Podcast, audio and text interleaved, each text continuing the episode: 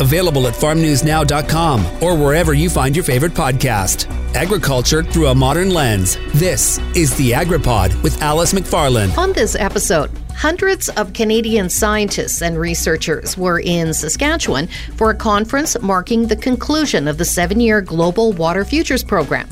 Global Water Futures was established with a $78 million grant from the Canada First Research Excellence Fund.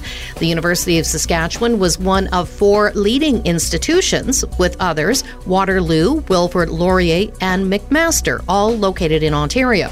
Dr. John Pomeroy is the Global Water Futures Director and the Canada Research Chair in Climate Change and Water Resources at the University of Saskatchewan. And he will talk about the water research that was agriculture related. Tracking grain movement across Canada is now easier than ever. This month, Statistics Canada released the Grain Supply Chain Dashboard, an interactive map that details, among other things, segments of the railway network, the number of cars, and a car's last known location. The dashboard was developed in partnership with the Ag Transport Coalition. Greg Northey with Pulse Canada, one of the members of the coalition, says it's all about transparency. After the break, John Pomeroy. Digging into the topics that matter to you. The AgriPod with Alice McFarlane. Dr. John Pomeroy is with the University of Saskatchewan. He is the Canada Research Chair in Climate Change and Water Resources, and he is also the Director of the Global Water Futures, which is just now concluding 7 years of work. So first of all, John, maybe tell us about Global Water Futures and what your work is focused on.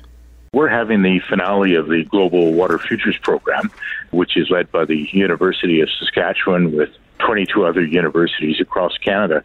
It's the largest university-led water research program in the world, and it's certainly measured as the most productive. Thousands of students and researchers working on it across Canada, hundreds of professors.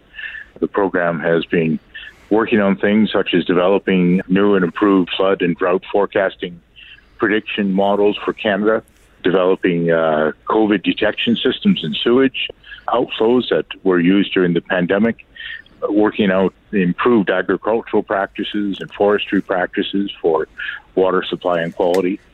We've been working with dozens of Indigenous communities to co-develop water solutions for those communities, and also over 500 partners across Canada. These can be industries or cities or provinces, federal government departments and others, to help them improve their access to information and data on freshwater and help them with water management decisions that will improve our ability to have water sustainability, plentiful freshwater, and well-managed and clean through the rest of the century. So the gathering was basically then for all the people involved in the research and a chance to come together to share that work and exchange ideas? It's an enormous program. There have been 65 major projects in it.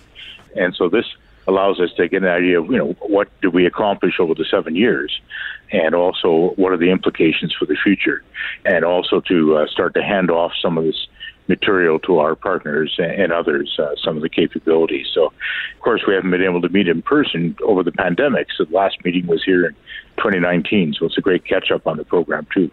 So where do we go from here now that this specific program has ended? Well, we have really strong engagement with the provincial governments that have strong water management responsibilities across the country, with many First Nations and communities and governments that will deploy this, and with the federal government. And one thing the federal government has done recently is announced the establishment of a national Canada Water Agency that will be based in Winnipeg.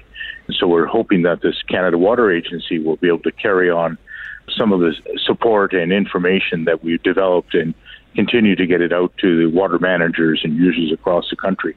And of course, in Saskatchewan, we have the Water Security Agency of the provincial government based in Moose Jaw, which does a superb job in working with us and finding ways to implement this in policy and support for water users across the province. There is changing climate, drought concerns, periods of too much rain. What research has been done from the agricultural perspective that stand out in your mind? Well, we had quite a lot. One of the 65 projects was the Agriculture Water Futures project, and another is the Prairie Water project. So what we showed there is the effectiveness of snow management and residue and enhancing, preserving soil moisture from the winter into the growing season for crops as a way to fight droughts. We looked at the impacts of wetland drainage on downstream water quality and flooding. We've looked at groundwater recharge of the prairies and how that could be enhanced through wetland preservation.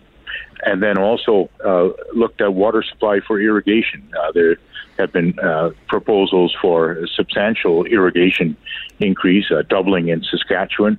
So we've been running computer models on the water supplies from the mountains to the major rivers to make sure that there's enough water for irrigation and hydroelectricity and downstream water use, and supporting really important ecosystems like the Saskatchewan River Delta around Cumberland House. Now, do your models indicate that there is an adequate water supply for irrigation in Saskatchewan? Of course, keeping in mind that there is a growing need as well for that water in southern Alberta? Yeah, both southern Alberta and Saskatchewan will be increasing. It looks like overall there will be an increase in water supply down the rivers through the next few decades, maybe increasing 15-20%. But also the variability will increase, and the stream flow will be coming much earlier in the year because of more rapid mountain snowmelt, much like we've seen this year. This year might be very typical of what the future could be. And so we're going to have to be very careful how we manage it and how we allocate it and set priorities for that use. It gets used for many things, hydroelectricity and community water supply and irrigation, and then we still want to support our river and delta ecosystems. And so it's going to take careful water management to preserve all this with what we expect to be occasionally worse droughts and occasionally worse flooding episodes in the future. Would the additional water you expect come from more snow in the mountains? Be more rainfall in the mountains. So the glaciers will be gone in a few decades, unfortunately. The snowpack will be greatly reduced, but there will be more rainfall. So it's going to be a very different sort of hydrology feeding our rivers, perhaps flashier and less predictable because it'll be more rain-fed than snow-fed. Snow's been very reliable for us historically. So we're going to have to adapt to that and find ways to manage our water better. And, looking to the south where they've had more rain-fed systems historically, in the U.S. they've had some great challenges there. So we're going to have to learn from their challenges and how they address them and work out our own solutions that work here. Would there have to be more dams, smaller dams to hold back water at times? We will probably want to change the rules of operation of the many reservoirs that are on the South Saskatchewan River system, and perhaps in the future even start to look at increasing storage capacity. We have a sort of a natural damming from the snow and the glaciers that we're losing. And so to improve the reliability as that's lost, we'll have to probably look at storing it ourselves in reservoirs. And that's always very, very contentious. But I'm sure the first steps will be to look at how we can more effectively use existing reservoirs, and even can we increase some of their capacities. Dr. John Pomeroy is the Global Water Futures Director and Canada Research Chair in Climate Change and Water Resources at the University of Saskatchewan. After the break, Greg Northey with Pulse Canada talks about the Grain Supply Chain Dashboard, a new interactive map. Digging into the topics that matter to you, the AgriPod with Alice McFarlane. Greg Northey is with Pulse Canada, and he's here to talk about a new map or dashboard that's been developed in conjunction with the Ag Transport Coalition. Is set up to provide an easy way to monitor railway networks. So, Greg, tell us about why this was set up. A group of agriculture organizations have been running the Ag Transport Coalition for close to 10 years now. And so as part of that project, it's all about bringing transparency to the grain supply chains. As part of that project, we collect a lot of data. We purchase data, and we have a pretty good understanding of essentially how grain is moving on the rail networks.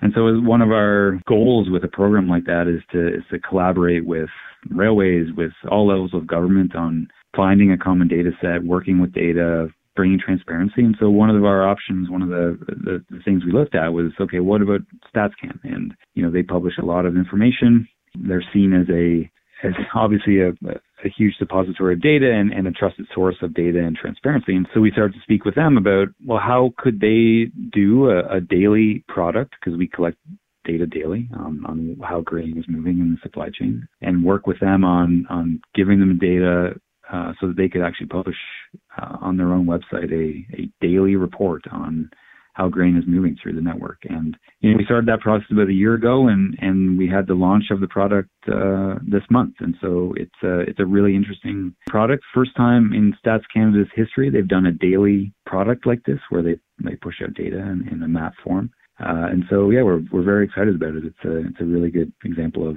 how collaboration can work for everybody. And I understand that it's an easily accessible map that you can use your laptop or your phone? Yeah, exactly. It's in a map form, which is pretty cool. You can go to take a look at it, and you can do it from your phone or your computer, and it'll show the map of Western Canada. It'll show the elevators in Canada. It'll show the the ports, destinations, Thunder Bay, Vancouver. And what it does each day is it automatically refreshes using our data and shows basically where hopper cars are in the grain network. The product is very careful around confidentiality, so you won't be able to pin it to any specific owner of those grain cars, but you see all of them, and you see where they're bunching up. You can see where a lot of them have been sitting. You can see the choke points. So it's a really interesting product. It's a 1.0, like it's a real first step on this. So it has a lot of functionality that we can start to dig into with Stats Canada as we move forward. So obviously there was a lot of work done to set this up, and I'm assuming there will need to be some tweaks along the way, so you'd be open to any feedback from users like farmers and the general public and companies? Oh, absolutely. Yeah, I mean, this is very much meant to be, like I said, that first step in something like this. And so we are, hoping we receive feedback from all stakeholders. And it can be done through the Stats Canada website, but also directly with the Ag Transport Coalition as well. So myself or any of the partners, like any kind of input, good or bad, is always welcome on this kind of thing, because we think this is really the future, right, around transparency and just everyone working with a common set of data and understanding what's happening out there. And so it's definitely open to feedback. So the dashboard has been in the works for a while. What did it take to get this set up? Yeah, so we started conversations with Stats Canada about a year ago, I'd say, last June. And while it looks fairly simple as far as, the mapping feature, we're getting, the data behind it is extremely complicated, how it works, how it moves through a system. And so it took us almost a year to work through it, both with, how we interacted with Stats Canada and how, the data was cleaned and made confidential and everything else. And so, yeah, it was a long process. Greg Northey is the Vice President of Corporate Affairs with Pulse Canada, talking about the Grain Supply Chain Dashboard that was developed by Statistics Canada and the Ag Transport Coalition. Here are the top agriculture stories for the week of May 22, 2023. The Canadian Cattle Association welcomed the announcement that Taiwan was restoring full market access for Canadian beef in the coming weeks. While Canadian beef exports last year totaled $13.9 million, beef from animals over 30 months of age and some types of offal were still restricted. The restrictions date back to Canada's discovery of a case of BSE in 2003. Taiwan and Canada have had an on-again, off-again relationship when it comes to beef trade. Canadian beef is still facing restrictions into the Chinese market, going back to an atypical BSE case that was reported by the Canadian government in late 2021. Olymel said it made the difficult decision to reduce its hog operations in Western Canada due to continued financial losses and uncertainty in pork markets. Approximately 80 employees at 5 sow facilities in Alberta and one farm in Saskatchewan have been given layoff notices. The barns will be closed over the next few months and remain shuttered until market conditions improve. The decision will reduce the Quebec company's sow herd in Western Canada from 57,000 to around 40,000. As a result, the number of market hogs from company-owned farms headed to Olimel's slaughter plant in Red Deer, Alberta, is expected to decline by 200,000 starting in 2024. Olymel is also in the process of closing a pork production plant in Quebec, which employed around 1,000 staff. The agriculture sector is buzzing about the potential merger between grain giants Viterra and Bunge. There are widespread reports that the two companies were talking about a merger, but neither side was willing to discuss it. This is not the first time the two rivals have been in talks to merge. In 2017, when Viterra was known as Glencore Agriculture, it attempted to take over Bunge, which failed. If the deal is approved, Viterra would vault into the top tier of global grain merchants. Farm Credit Canada is offering support to producers who are facing financial difficulties, including cash flow challenges due to higher than average input costs and elevated interest rates. FCC is offering an unsecured credit line of up to $500,000 with loan processing fees waived. FCC's Ellen Roloffs says it's available to any producer, agribusiness, and or agri-food operation. She said new and existing customers that have been affected by the current economic environment are encouraged to contact their FCC relationship manager or customer service center. The Beef Cattle Research Council has announced 12 recipients of $2 million in beef checkoff funds following its 2022-23 call for research proposals. The checkoff money is being used to leverage over $4 million in matching funding from government and other parties. That research will take place through the University of Saskatchewan, Agriculture and Agri-Food Canada, University of Alberta, and University of Guelph. The BCRC, a division of the Canadian Cattle Association, is the national industry-led funding agency for beef, cattle, and forage research and is funded in part through the Canadian Beef Cattle Checkoff. If you like what you've heard, you can rate and review wherever you get your podcasts, tell your friends, and make sure to subscribe to AgriPod with Alice McFarlane for more weekly episodes. The AgriPod is produced by Colby Heiss with host and CJVR Agriculture Director Alice McFarlane and is a division of the Jim Pattison Broadcast Group. Available wherever you find your favorite podcast and at farmnewsnow.com.